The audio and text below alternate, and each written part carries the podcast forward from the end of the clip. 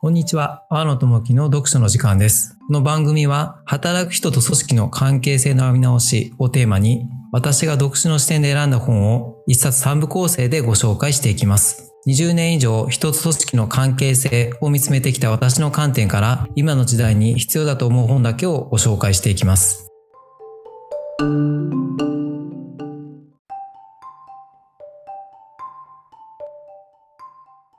どうも、星野です。こんにちは、アロです。本日もよろしくお願いします。よろしくお願いします。アロの読書時間。あ、かぼちゃだ。時間。 はい。です。 28冊目ですね、今回は。いましたね。前回はね、はい、村上春樹さんの街とその不確かな旅、喋らせていただいて、どうもありがとうございました、ううんん、いやいや、ありがとうございました。ぜひね、聞いていただけれ ば。たまにね、やらせていただくと、マジ準備大変マジって思うから、28冊、20、うち2冊やらしてもらったから、26冊続けてきたアーノさんに、はい、マジリスペクトマジですね。あはい、MRM です。はい。 MRM って言うんだ。マジリス なんかあれですね、なんかこのヒップホップ的なあれなんですね。そういうことあるのかあるのかな。 ラッパーの人とか使うんですかね、それマジって言うとね。マジ、えー、いや、なんかさ、一昨日かな子供が奇跡的に早く寝たから、うん、妻と二人でちょっとなんか見ようぜっつって、船を編むを見たんですよ。船はもう、うん、なんだっけな、だ知らない三浦紫音が原作のさ。ああ、はいはいはいはい。あの、辞書を作る映画。うん。うんで、松田龍平と宮崎あおいが出てやるんだけどさ、その中で言葉のね、新しく生まれた言葉をいかに辞書に取り入れていくかみたいな話をやって、で、その説明の仕方とかにも、どれだけこだわるかみたいなそ、うん、こら辺を扱って見ていく映画なんだけど、まあ、うん、おすすめなのでおすすめなんですけど、はいはいはい。えーと、とその中でね、うん、見ながら思ったのが、辞書随分使わなくなったもんだなと思ったんですよ。ああ、辞書ね。どう阿野智樹は分かんない言葉に出くわした時にどうしてるまあ、ごめんなさい。ネットでパパッと調べちゃいますよね。そうなっちゃったんですよ、俺も。うんうん。悔しいもんだなと思って。確かに。でネットのパパッとは、まあ、もちろん頑張って作ってるところもあるんだろうけど、うんうん、そんなに頑張ってないところも多く出てきちゃうじゃん。うんうん、なんか視聴回数稼ぎみたいなところも。うんうんうん、せっかく思いがある辞書作りをしている人たちがいてその最高傑作が辞書としてあるのに、うん、それを使えなくなってる自分にちょっと良くないなと思って。確かに。再度辞書を用いようなと。思ったところでした。確かにね。確かに。で辞書ね。はい、マジっていうのはすでにもう載ってる言葉だよねと思ってさ。ああ、マジね。マジ。ちゃんとね、時代に合わせてね、使い方とかね、載せてくれますもんね、辞書。うん。なので、いずれマジリスペクトマジっていう MRM も載るんじゃないかなと思って。そうですね。2020年代の言葉みたいな、ね。 こういう使い方もあったみたいな。、あと5、6年でルフさせねばなりません。 まあまあそんなことは置いとい て。はいあそうですね、うん、今回扱わせてもらう本は、まあ、ちょっと最近あのメジャーじゃない本が続いてて恐縮なんですけど書籍名が、えーと「小さな泊まれる出版社真鶴出版」。真鶴出版ってあそこのえご存知茶番茶番茶番ですね、はい まあ、神奈川県のね、ねうん、神奈川県の西の端にある、真鶴町にある真鶴出版さん、泊まれる出版社ですね。はい、西の端なんだ、あれ西の端ですね、もうちょっと行ったら熱海ですから、そっか左、はい、左というか、西に行くと。うんうん。青野さんが泊まりに行ったっていうところでしょそうですね、2023年6月に、はい、行きましたね、うん、家族で、3人で。ね、そう、その時にちらっと話を聞いてたので、真鶴出版さん、うん、自分たちで作ったってことだ。いいとそうですね、クラウドファンディングとか自己資金で作られて、そこのなんか中身、金額はこうで、設計図はこう変わっていって、みたいなのもこの、まあ今日扱う本にも設計図付きで出てるんで、見ていただくと、宿泊施設とか、そう作りたい人は参考になるかもしれないですね、そういう部分なんかさ、そういうプロジェクト記録機みたいな本ってあるじゃん。うんうん。いいよね。いいと思いますね。うん、作るときには、そこから始めてみたいなって思うよね。うんうんうん。わかる。何にチャレンジするのかではありますが、うんうん。そっか、今回の人は泊まれる本屋だったんだね。そうですね。出版もやってますし、まあ、宿泊事業もやってるとうんいう会社で、そこの宿泊するところに泊まってきたという話ですね。うんうんうん。いや、感想でさ、泊まれる本屋を作ったという話も、まあ、企画として面白いところもあるんだけど、とはいえ、その自分たちなりのしっくりくる生き方を求めて泊まれる本屋に行き着いたっていう感じでしょみたいですね、どうもね。うん。なんかそういうう生き方のたどり着いたプロジェクトというか、うん。生き方探しが求めたプロジェクトっていうのは、うん。そそるよね。そそりますね。そこにこの人の思いとか葛藤とか、うん。おがきとかが出てくるんだから、うん。で、さらに言うと、結構そういう系の本って多いじゃないですか。なんかこう、うん国際協力 NPO をこうこんなもがいて作りましたみたいな。うん、うん、例えば苦労して視点抜刀して作りましたみたいなのもそういうのも面白いとは思うんですけど今回のその小さな泊まり出版社の本でいうと、まあ、もちろん苦労葛藤はあると思うんですけどねもっとはいすごいね、自然体なんですよ、まあ、時代の流れかもしれないですけどこんな成功を目指してむちゃくちゃ頑張ってやったぜ私成功したぜみたいなそういう感じでは全くないのでうん。なんかねそこがねすごくこう好印象というかはいはいはい。はい。そう。なんか、まあ悪く言うと盛り超盛り上がりがあるかないかでいくとそんなないんですけど、うん。なんかね、そこら辺が、まあ今僕にはしっくりくるかなと思いますね。なるほどね。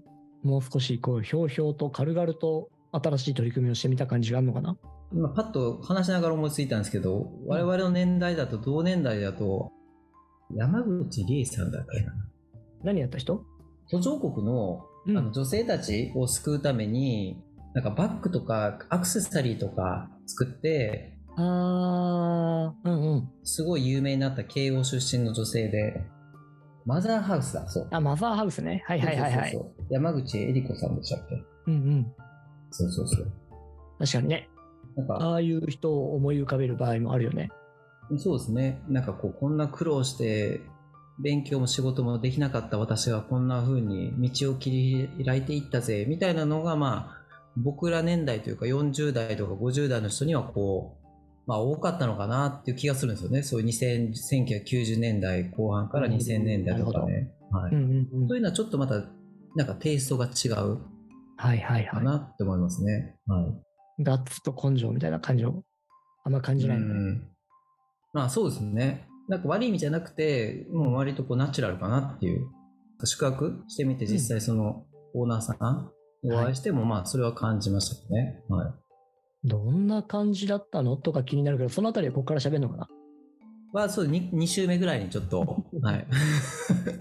そうですね。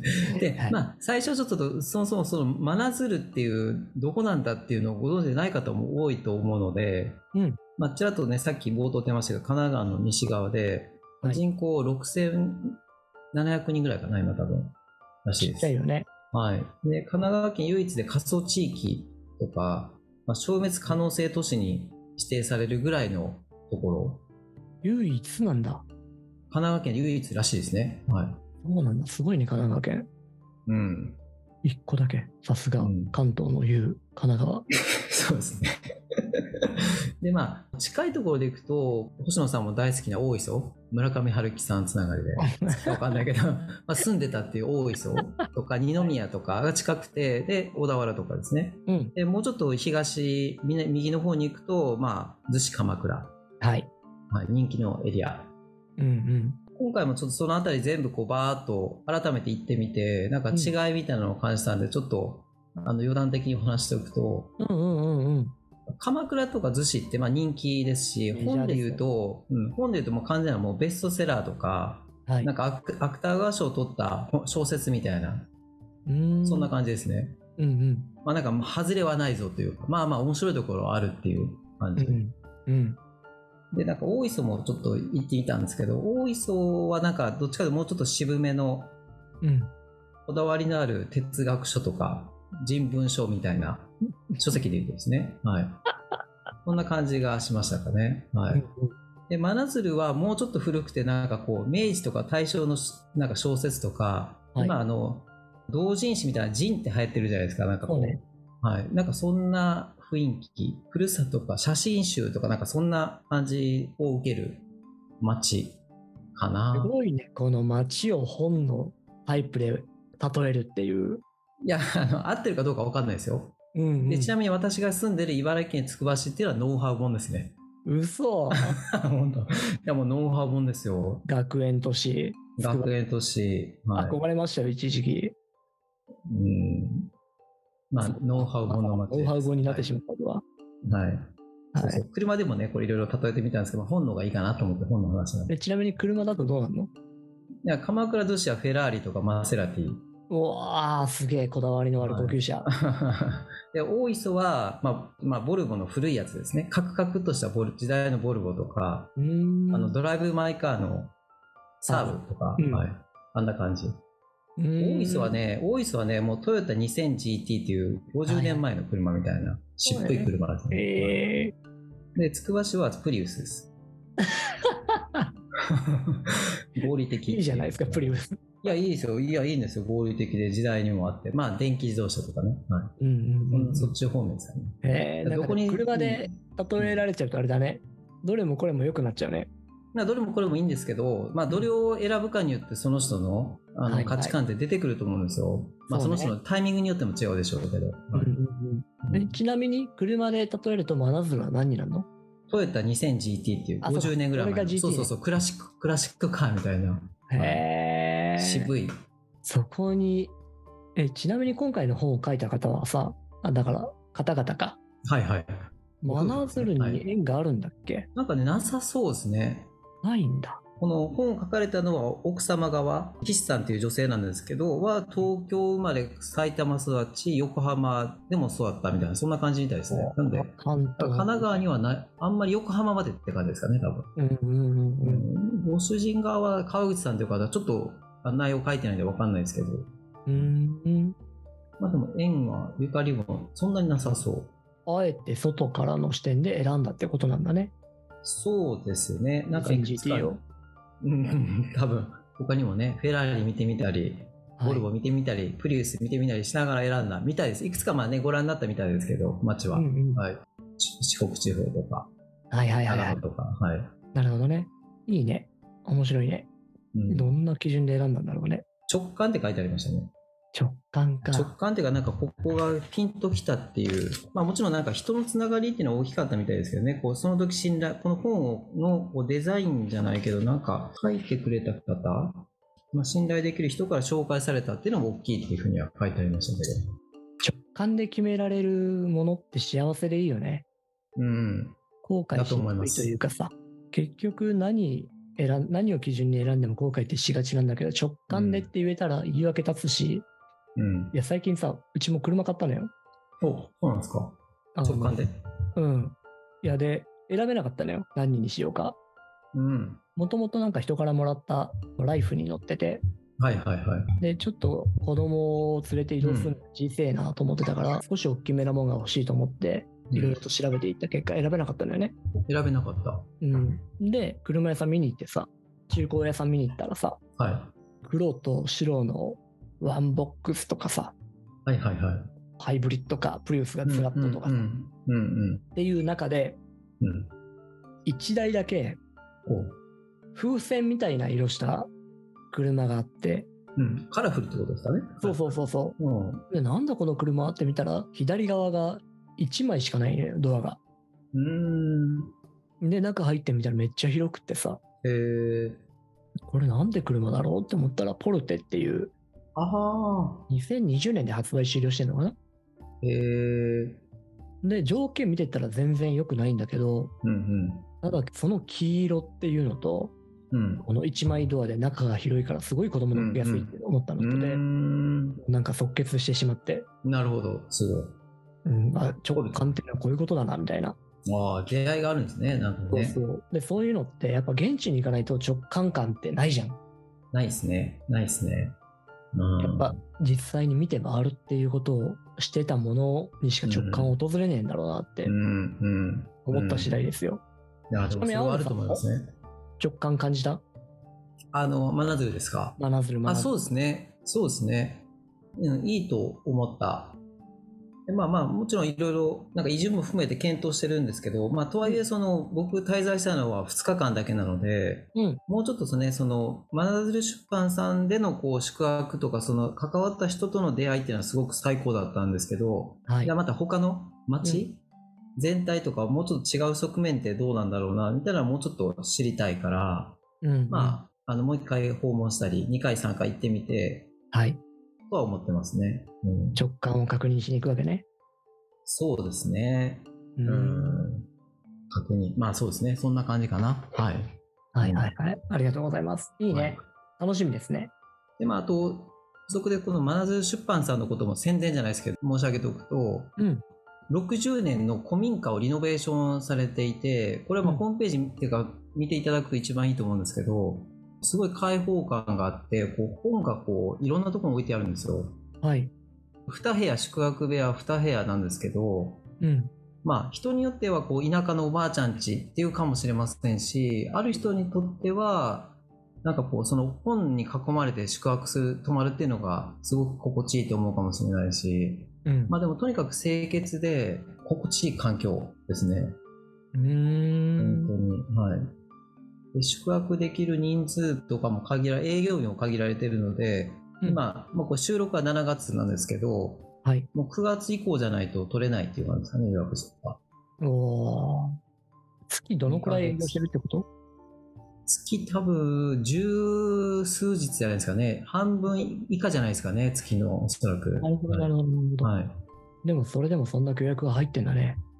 うんやっぱね好きな人は行くって感じですかね、うーうんん。だから逆にものすごく、えまあ、選ばれるというかその、まあ、好き合う合わないも含めて選ばれる感じかなだからもうすでに泊まる時点で、うんもうすでにこう真鶴出版さん側と泊まる人の間のすでにもう関係ができてるっていうすでにあー会う前からなるほどね。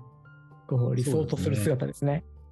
そうですねうんまた、ね、2週目にちょっとお話しするかもしれませんけど、なんか、お客さんとうんサービス提供者っていう関係性じゃないんですよね。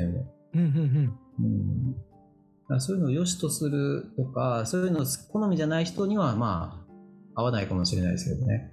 うん。うーん。いいね。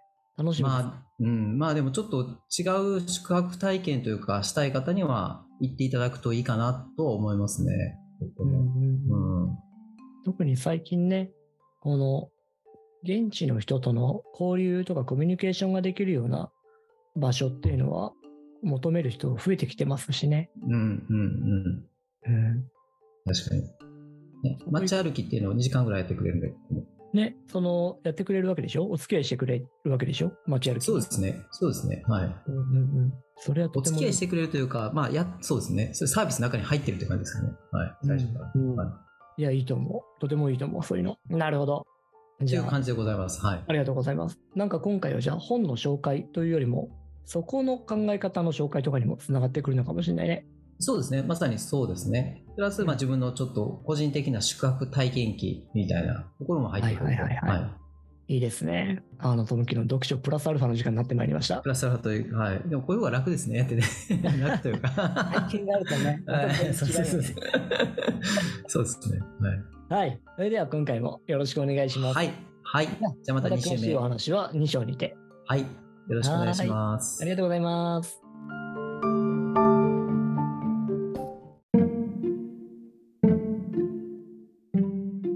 阿波野智樹の読書の時間、お聞きいただきありがとうございます。